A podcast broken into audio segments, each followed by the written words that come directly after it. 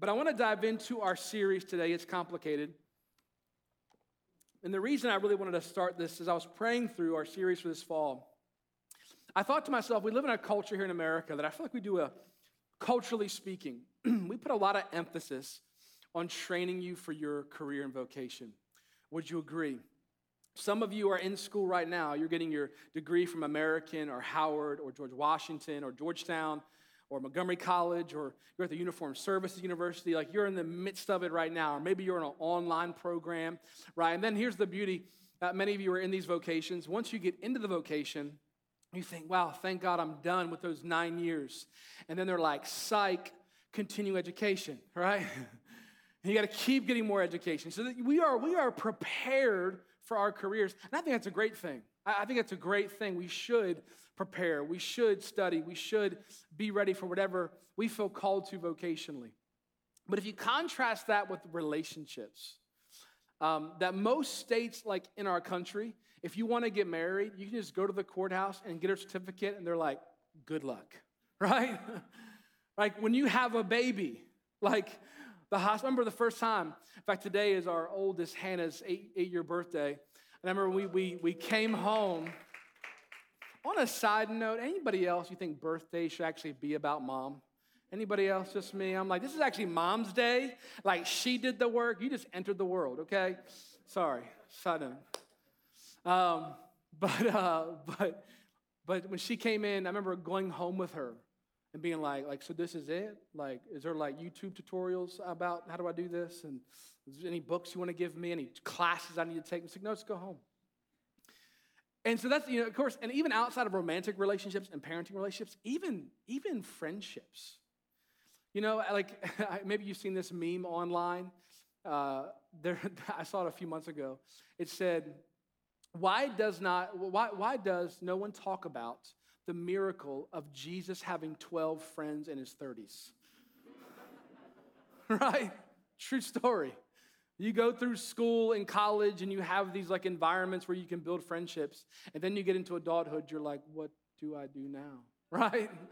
How do I build relationships and friendships? And, and, and here's, here's what makes this even more important. And here's how we're actually kicking off today, talking about how we can develop healthy friendships.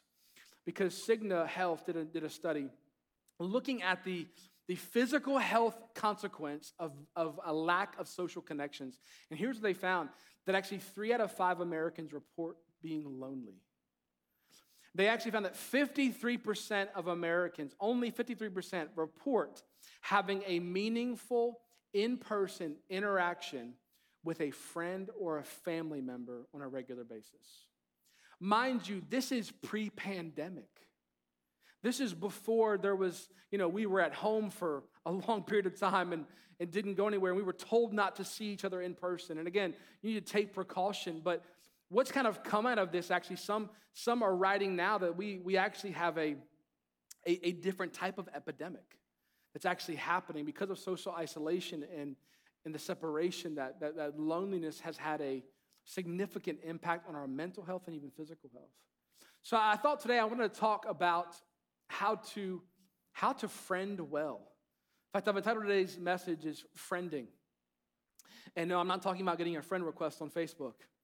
Uh, but but how, how do we actually have healthy, God honoring friendships? And also be clear, you know, cognitive psychologists say the average person at most can have about five uh, to nine friendships, like real close friendships. Like most people, that's the max capacity you can actually handle. So we're not talking about just mere associations. Like, how do we cultivate healthy, deep friendships in our life? And we're going to look today.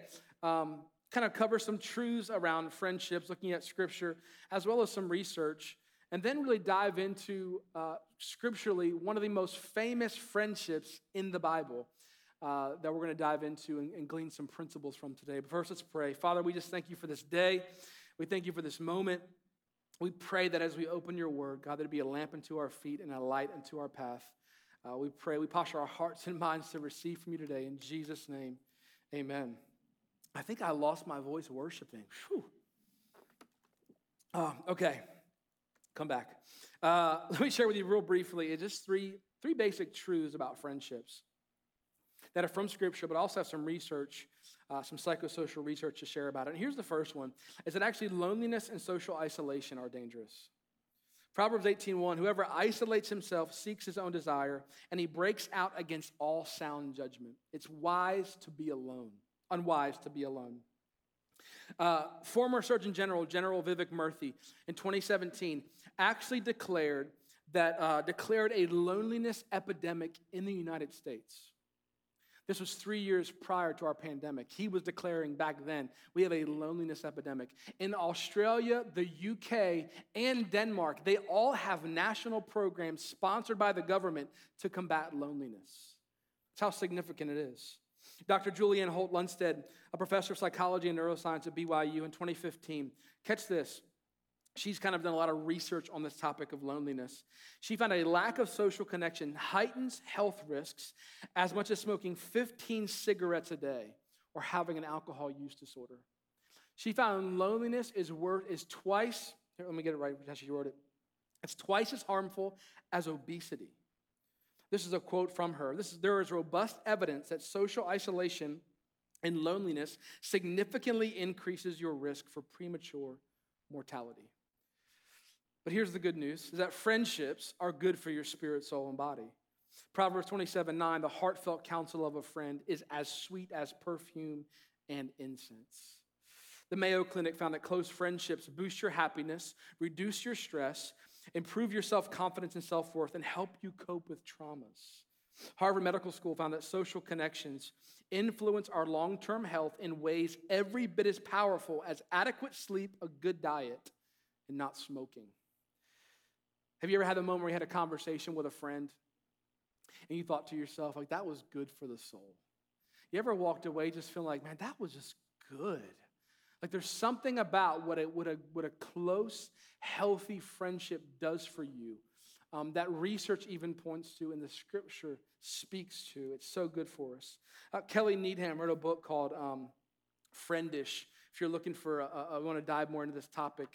Um, it's, it's, uh, she wrote a great book on just kind of a biblical perspective, but how to really just real practical, have healthy friendships. And she said, friendship is an irreplaceable gift from God. Here's the last truth, and then we're going to dive into our main passage, is that friendships influence the course of our lives.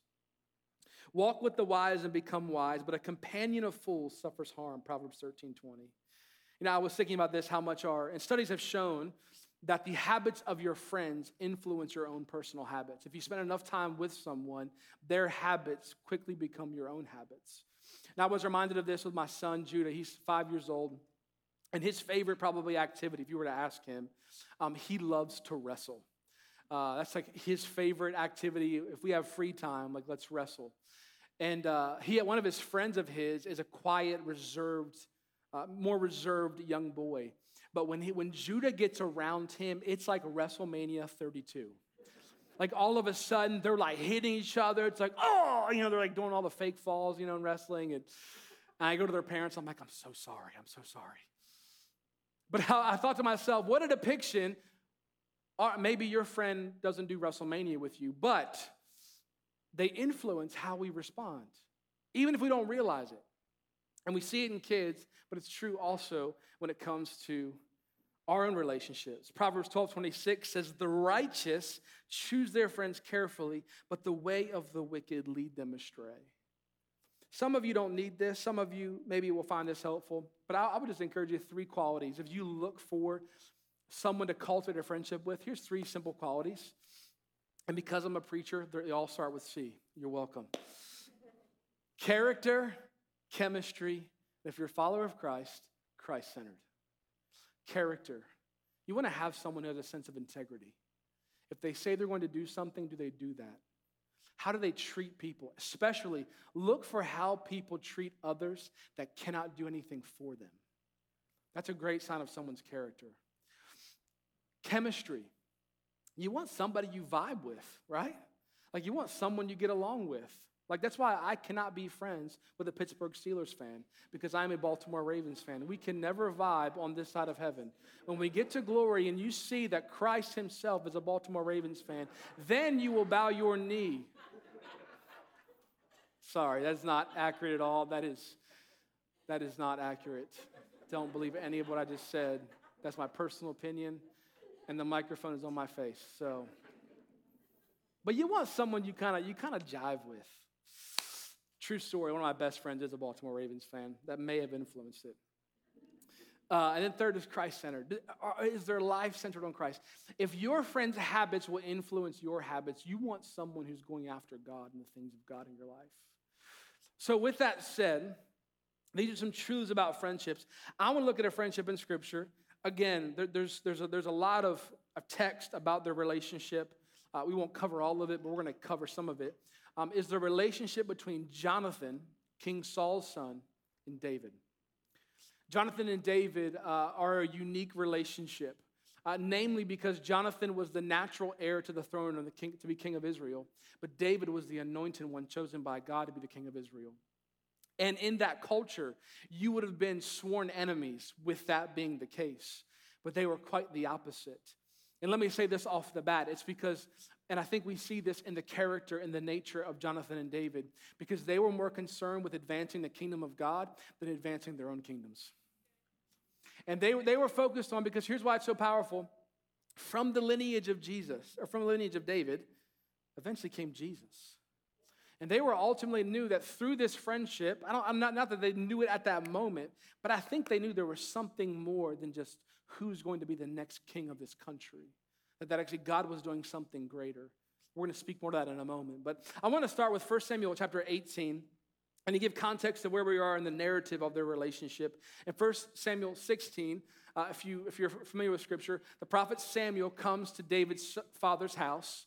Uh, and if you are aware of this, you know, he brings all of his sons before him except for David. David's out in the field with the sheep. But Samuel anoints David to be the next king of Israel. Very unexpected, kind of a plot twist. Uh, and then in 1 Samuel 17, we see when the Israelites were facing the giant Goliath. Some of you remember this from Sunday school. Uh, but, but, but Goliath and, and, and David is literally carrying bread and cheese to the front line to feed his brothers. And he sees Goliath and he steps up and he, he slains the giant. Well, after that moment, David's popularity went through the roof. He was trending on Twitter.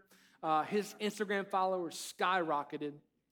And, uh, and, and then all of a sudden, Saul's becoming very jealous, angry and seeks to, to, to take David's life.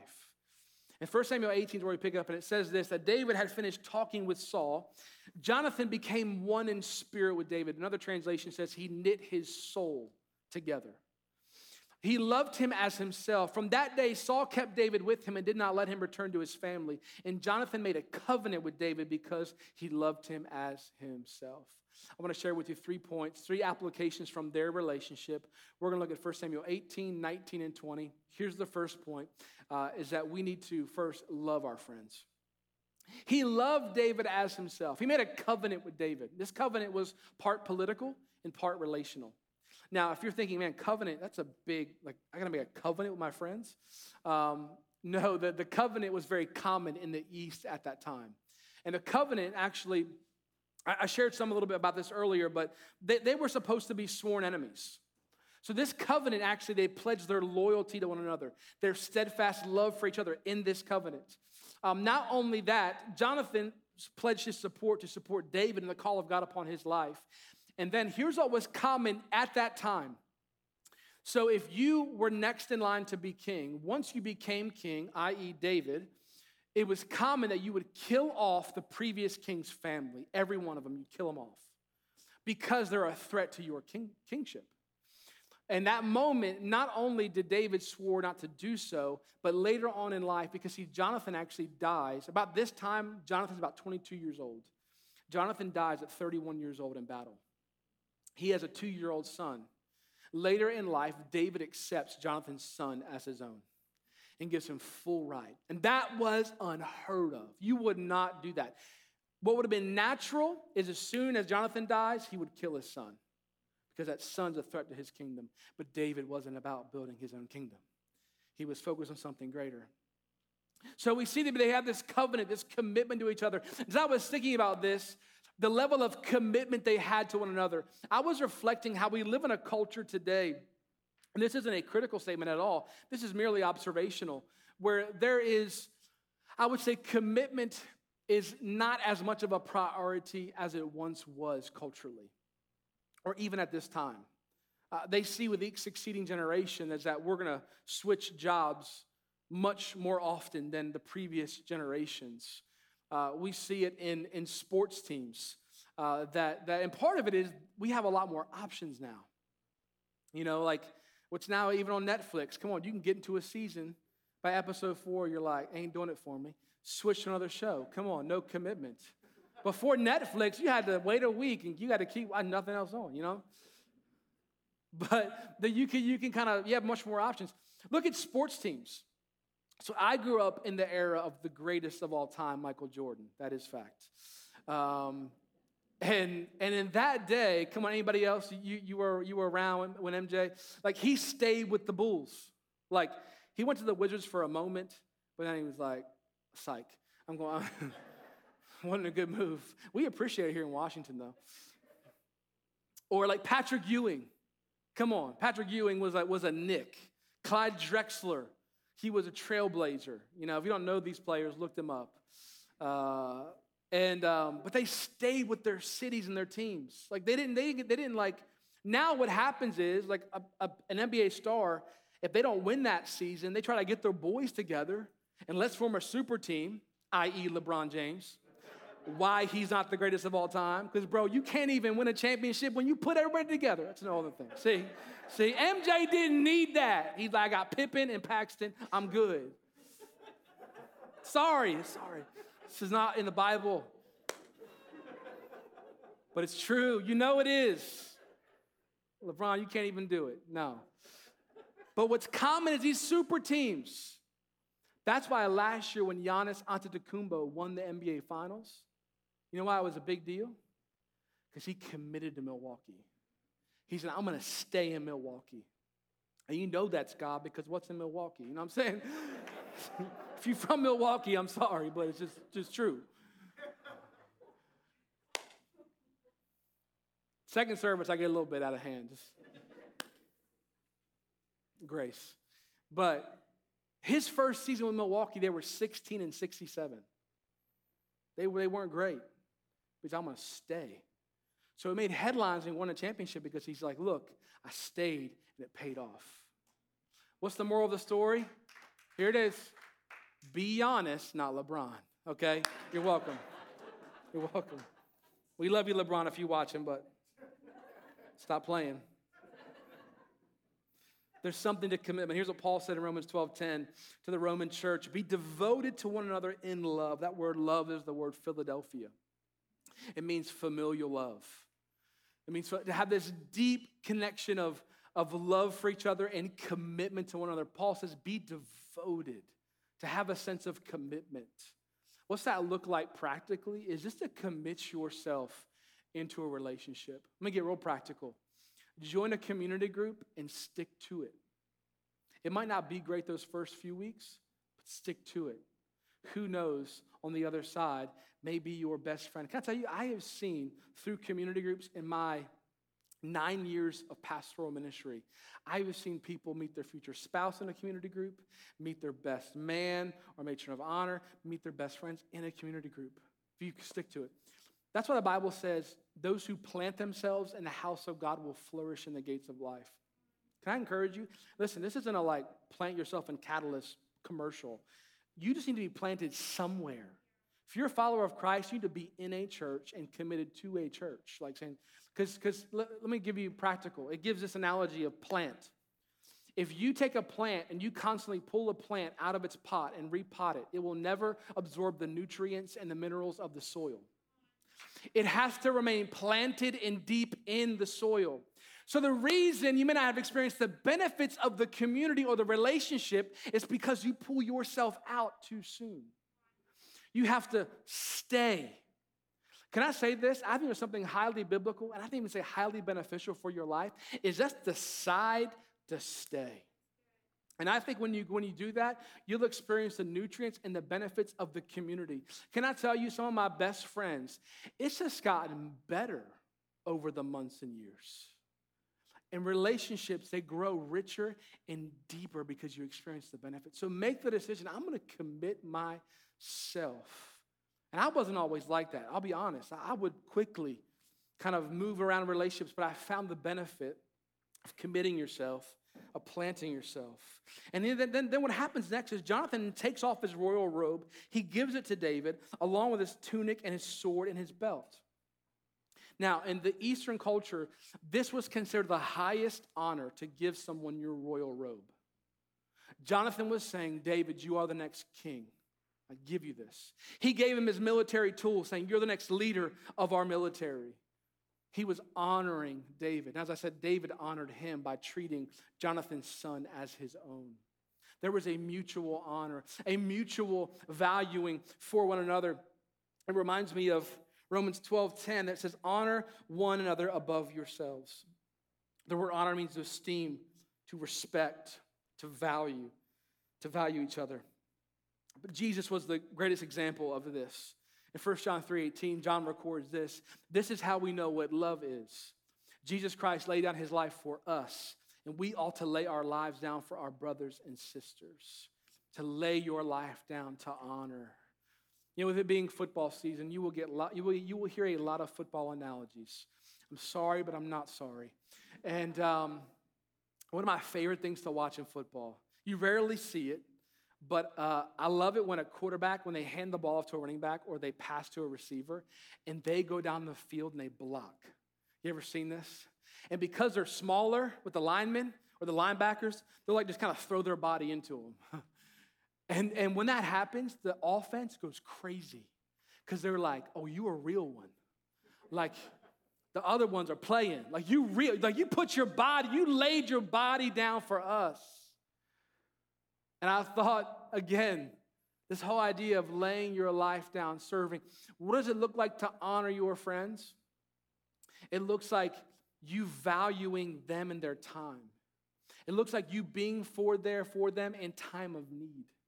It looks like you encouraging them in their calling, perhaps even investing in their dream, like what God's called them to. You showing honor, value, respect, esteem for them, to love your friends. So in 1 Samuel 18, what happens is David's popularity begins to increase more and more. And, and Saul's anger increases all the more. And it says this Saul then told Jonathan, uh, 1 Samuel 19, verse 1, and all the attendants to kill David. But Jonathan had been taken a great liking to David. And he warned him, My father Saul is looking for a chance to kill you. Be on your guard tomorrow morning. Go into hiding and stay there. I will go out and stand with my father in the field where you are. I will speak to him about you, and I will tell you what I find out. What did Jonathan do right there for David? Jonathan was looking out for David. That's the second point, is look out for your friends. He, he, was, he was looking out for David and saying, Listen, my father is trying to kill you. I'm going to look out for you. What was David doing? He or Jonathan doing? He was watching David's blind side. Again, I told you I get football analogies, but you know, a quarterback has a blind side. In fact, Tom Brady, we were all praying he retires in Jesus' name after this year. I heard the other day he's going to play till he's 50. I had to rebuke the devil. I was like, that ain't true. That ain't true. Don't do it to us. We can't. We can't afford it. He can't have three careers in one. That's ridiculous. But he's, he's uh, Tom, if you're watching, we love you. Just retire. There's so many things you could do. You're a very talented man. But his, his, his blind side, and any, any team, the highest paid offensive lineman will be the, the, the guard that guards the blind side. So in his case, it's his left guard. Usually they'll recruit left guards in elementary school because they look for the size. Usually they're like six foot nine, and they have the capacity to be about 380 pounds because they need to be like, be able to push a wall back. And that's what they do. Why? Because if a quarterback gets hit in their blind side, they'll lose the ball, they could get injured, worse. So they, they invest in that. Now, let me break it down for us. You have a blind side. I have a blind side. Blind sides are those aspects of your life, those tendencies you have, those patterns of your life that can sometimes be hurtful or destructive or not helpful. Here's what it can look like it can look like sometimes that anxiety and fear can eat your lunch, and you can begin to make fear based decisions. It can look like You can maybe perhaps overextend yourself sometimes. You overcommit yourself to things. You're the person that signs up for nine groups, and then you're like, I'm just not going to any of them. Uh, in all transparency, I'm an overcommitter. I'll extend myself too much. Like with a good heart, I'll just, I'll just say yes to too many things. So I need to have people to guard my blind side. It can look like a sin pattern in your life, that habitual pattern that kind of continues to, to get in your way. It can look like anger getting the best of you. We all have a blind side. Maybe for you it's relationships. Maybe you get so so kind of enamored with someone, you make these feelings-based decisions that end up being the wrong decisions in relationships. And you need someone to watch your blind side. And here's what it can look like. I had a friend call me several months ago. And, and just this is also, I, I think when you begin to recognize your blind side, it's also a sign of maturity and emotional health because you're recognizing, I need other people in my life. And, and listen, we all have blind sides and we all need people to cover our blind side. Let me also say this invite that person in your life, give them that privilege. Also, on the side note, don't be someone who just goes up to random people calling out their blind side, okay? That won't go well. Be invited in. Even if you see it, be invited in. But he called me and he, and he said, Hey, can I get your feedback if I, have, if, I had, if I had the right perspective? He shared with me a decision that he made at work. And he said, I, I want to make sure I am not making a fear based decision based upon a previous experience in another workplace. What was he saying? Hey, listen, he processed the entire situation with me and said, Now, did, did, did, I, did I make the right decision? That's what it looks like to have someone cover your blind side. Somebody you can be vulnerable with and say, Hey, listen, man, I might have got it wrong. Sometimes I'm left to myself, I'm not good for myself. And that takes a lot of maturity and health. And can, I, can you hear this lovingly and pastorally? You have a blind side. Whether or not you realize it, and if do this today, if you're married, ask your spouse what it is. I know they know. Christina knows my blind side. If you're not married, ask your roommate, ask your best friend, ask the coworker who knows you really well. I guarantee you they might tell you one or 15 things. we have blind sides. So have someone who can cover you. But then we see David counsels him. And we see this throughout David's, uh, Jonathan, Jonathan's counsels him. We see it throughout their relationship. In fact, Jonathan says this in 1 uh, Samuel 23 16. What says, Saul's son, Jonathan, went to David at Horesh, and he gave him strength in God. He goes on to encourage David and to give counsel to David. You need people in your life like Jonathan who will encourage you when you are down. David was very down in this moment. Saul had been chasing after him. It's like David got this anointing to be king, and then not only did he not see progress, it was like regression. It's like now the current king is trying to kill me. And Jonathan goes in a time of need to encourage him. You will have moments, and maybe you have had moments where you are discouraged. And sometimes you need a friend to call you to say, This is the call of God upon your life. That dream God's put in your heart, that's real. I know you may not see it yet, but it's coming someone to encourage you in God, remind you of what God's word says about your life, to say, hey, listen, I know you had a rough day, a rough week, a rough year. Let me pray with you. Let me encourage you. Let me remind you of who you are in Christ. Can I tell you those moments that I have friends come around like that? I am so grateful for them because sometimes you can't encourage yourself. Let me also encourage you on the flip side be that for your friends. If you think of something encouraging to say, say it. Text it. Message them. Hey, I was thinking about you. I was thinking about that conversation we had, that dream in your heart. Man, I just sense that's God. I was praying for you this morning. You will never know what that will do for your friend by simply doing that.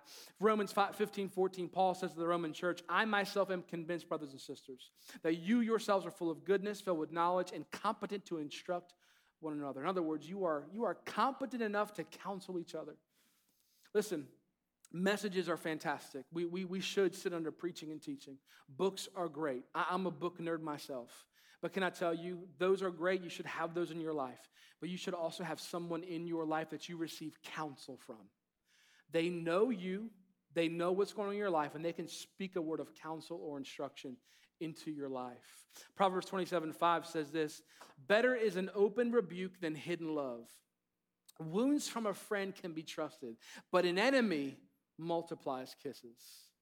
The proverb says, Be, be mindful of the person who only who, who's close to you and they only ever affirm you. That's an enemy multiplying kisses. The one, one translation says, Faithful are the wounds of a friend. I was reminded as I was thinking about this. I, I know in our culture, it's unpopular to be corrected. Uh, but can I just say this out of, again, pastoral love and compassion? We all need someone in our life who can speak the truth and love to our life, who can offer some course correction in love, but we need that. Remember some years ago, Christina and I met with a marriage mentor, this couple, and we had a, we were new in marriage and we, I was making all kinds of mistakes. And they gave us some counsel and it was the, the big issue that came up was when we would have a disagreement, um, I'm an internal processor, and she's an external processor. So she wants to talk about it right now. Like, let's have the conversation, solve it right now. I'm like, I need a moment to just even think and like process what I'm gonna say. And uh, so, so, anyways, so I'm, I'm walking outside after the meeting, and the gentleman, the husband who was, uh, they were mentoring us, he said to me, he said, Hey, Jeremy. And I thought, man, he's going to, like, you know, just encourage me. Like, hey, I, I just encourage you for even seeking some counsel, you know, such a great husband, great man of God. He said, Jeremy, you're dishonoring your wife. I said, first I was like, who are you to talk to me? I'm a great husband. He said, when, when you have a disagreement, your, the way Christina's wired, she needs to know when you'll have the conversation. You don't have to have it right there, but she needs to know when. And you just kick the can down the road. Can I tell you, it was not enjoyable in the moment, but it's been fruitful over years. And he's followed up with me. He's been like, hey, how's that going? Like, like, and honestly, that's what love looks like. Now, he encourages me. He, he encourages my call. He believes in me. I mean, he will just affirm me, but he'll also correct me. I'm grateful for it. Here's what I have found I feel affirmed by people's encouragement, but my life is changed when I'm corrected. Again, please hear this pastorally and lovingly. You need to be corrected by someone. I'm not saying in a childish way, or I'm saying out of love. Some say, I love you enough for you not to make that mistake again. I love you enough to save you from yourself. And I'm telling you, if you allow someone this liberty in your life, and again, you can't get it from a message or a book, it's someone in your life. I'm telling you, I've experienced this. You'll experience life change from it. It's one of the best things that we can do for our life. So, 1 Samuel 19, they have this moment where, where Jonathan's covering. He's looking out for David. He's speaking words of counsel. He's encouraging David. We've seen that, that Jonathan loves David as we should love our friends. He looks out for David as we should look out for our friends. Then in 1 Samuel 20, this is towards the end of their relationship, one of their last interactions, actually. It says this in verse 41 David got up from the south side of the stone and bowed down before Jonathan three times. With his face to the ground, they kissed each other and wept together. But David wept the most. Jonathan said to David, Go in peace, for we have a sworn friendship with each other in the name of the Lord, saying, The Lord is witness between you and me, and between your descendants and descendants forever. Then David left, and Jonathan, Jonathan went back in town. So David bows down three times to show honor to, to David show honor to Jonathan. Then they weep together and they kiss each other. Now, in our Western culture, especially when it comes, not painting a broad stroke, but a lot of times with, with, with men and male culture, this can feel uncomfortable. There's a degree of closeness. Their closeness was like what we call family, friends like family. In the same way as a family has healthy physical affection. And, and there's, there's, there's even with my son, I'll kiss my son on the head there was this healthy affection between them both. Can I tell you, you need someone in your life that you can weep with. that you can rest your head on when you can't even hold yourself up. We all have those moments. And you know what's intriguing? Again, this pandemic, one of the, the phrases I was, as I was researching for this message that's come up is, is some uh, psychologists, neuropsychologists, even medical doctors are concerned about what they're calling touch deprivation. Is because we were told for, for so long, like, don't, don't touch anyone because, you know, uh, remember when back in the day we had to like scrub your groceries down and wipe down boxes? Remember those days? Eight years ago. Um, feels like eight years ago sometimes. Beginning in 2020. And listen, I'm not, I'm not making light of precautions that we should take because we should take precautions. But I'm also speaking to what they're now, what's arising is this idea of touch deprivation. They've actually found that actually without a lack of healthy physical touch and affection, it releases cortisol in your body which suppresses your immune system. It actually makes you more susceptible to getting ill. They did a study, it was uh, the university, the Carnegie Mellon University in 2004. They injected two groups of people with a cold virus. They injected them with it. And then what happened was they looked at those who um, received physical affection, specifically hugs, and those who did not receive an appropriate amount of physical affection. Here's what they found those who receive more hugs are more protected from infection and illness related symptoms. Hugs strengthen the immune system. University of North Carolina and Chapel Hill did a study. They found that actually, um, this study was particularly focused on women. Women who received more hugs had lower heart rates and blood pressure. Hugs strengthen the immune system because they stimulate the thymus gland, which increases the body's production of white blood cells to keep you healthy and disease free. Come on, just hug somebody right now. We need touch. We need affection. We need to be vulnerable with people. It's healthy. Paul said this to the Corinthian church We have spoken freely to you, Corinthians, and opened wide our hearts to you. He's reflecting his love for them. We are not withholding our affection from you, but you are withholding yours from us. As a fair exchange, I speak to you as my children.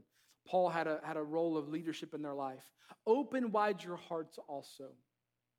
Now, I know that I'm speaking in the room right now to some people, and, and I, I was like this in one season of my life, where you have been emotionally wounded by someone. Maybe for you, it was a parent who walked out on you. Maybe it was a boss or a teacher who spoke harsh words to you. Maybe it was an ex who mistreated you.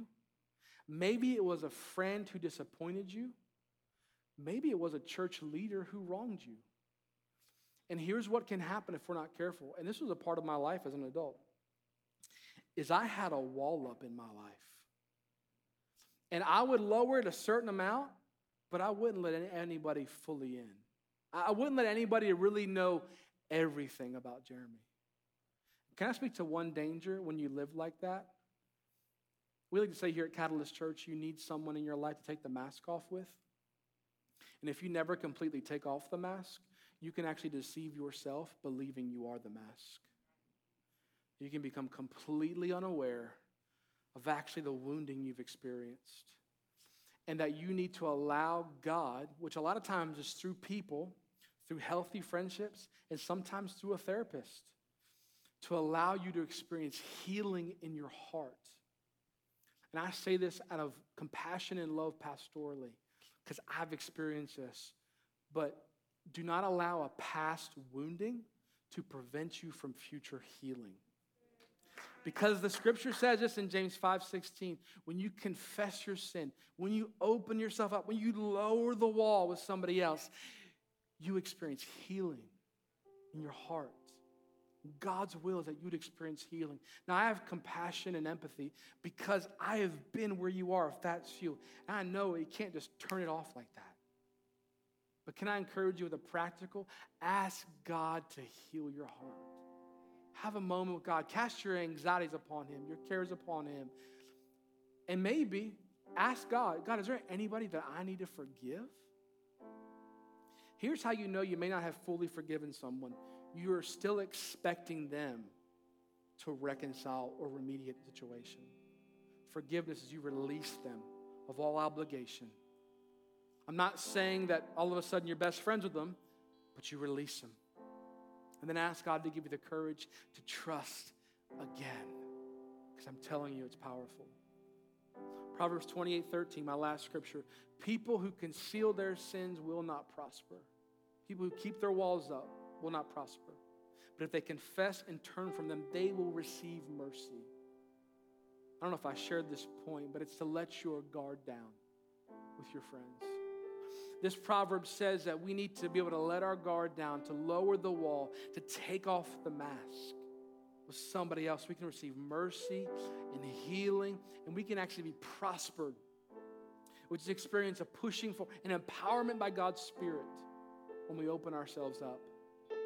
You know, as I was watching football last week, um, I noticed and kind of thinking about this message, the players, when they go to the sidelines, oftentimes, even if it's for like two downs or three downs, they'll take off their helmet. And sometimes, especially in the South where it's really hot, they'll go to the side, they have oxygen tanks, and they'll put the oxygen on their mouth, on their mouth to breathe it in. Especially linemen. They're like out of breath and need to like oxygen again. As I did some research, I found that even the most advanced football helmets restrict airflow. So every few downs, like I need to take this off. I need to, I need to breathe. I thought to myself, in the same way, physically, they need to take the helmet off to breathe. Emotionally and spiritually, you need to take the mask off with someone to breathe again. Breathe again. And listen, in a community group here at Catalyst, yes, you'll, you'll dive into a, a great Bible study or book study, and our leaders are ready to lead you and help you grow in your faith, and I think that's great.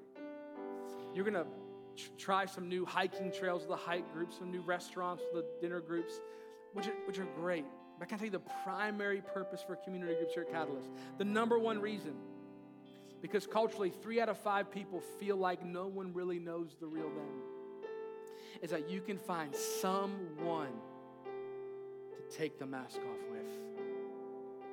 So here's the tension that I've been having in my marriage for seven months. Here's the addiction I've struggled with for three years. Here's the sin pattern that I've, I've tried to get, and I can't. You can tell somebody the anxiety that's kept you up for four weeks to have a safe place where you can breathe again. And can I tell you, that's where healing happens. The Spirit of God moves in those moments.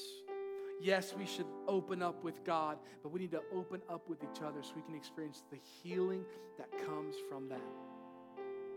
So, if there's one thing I want to encourage you with to do, I believe it's important that we, we not just hear the word, we put it into practice, is to whether it's through a community group, maybe through an existing relationship, is, is to, and maybe you're not ready tomorrow or this week, but to start building into, build your way towards this, is to have a relationship where you can take the mask off with.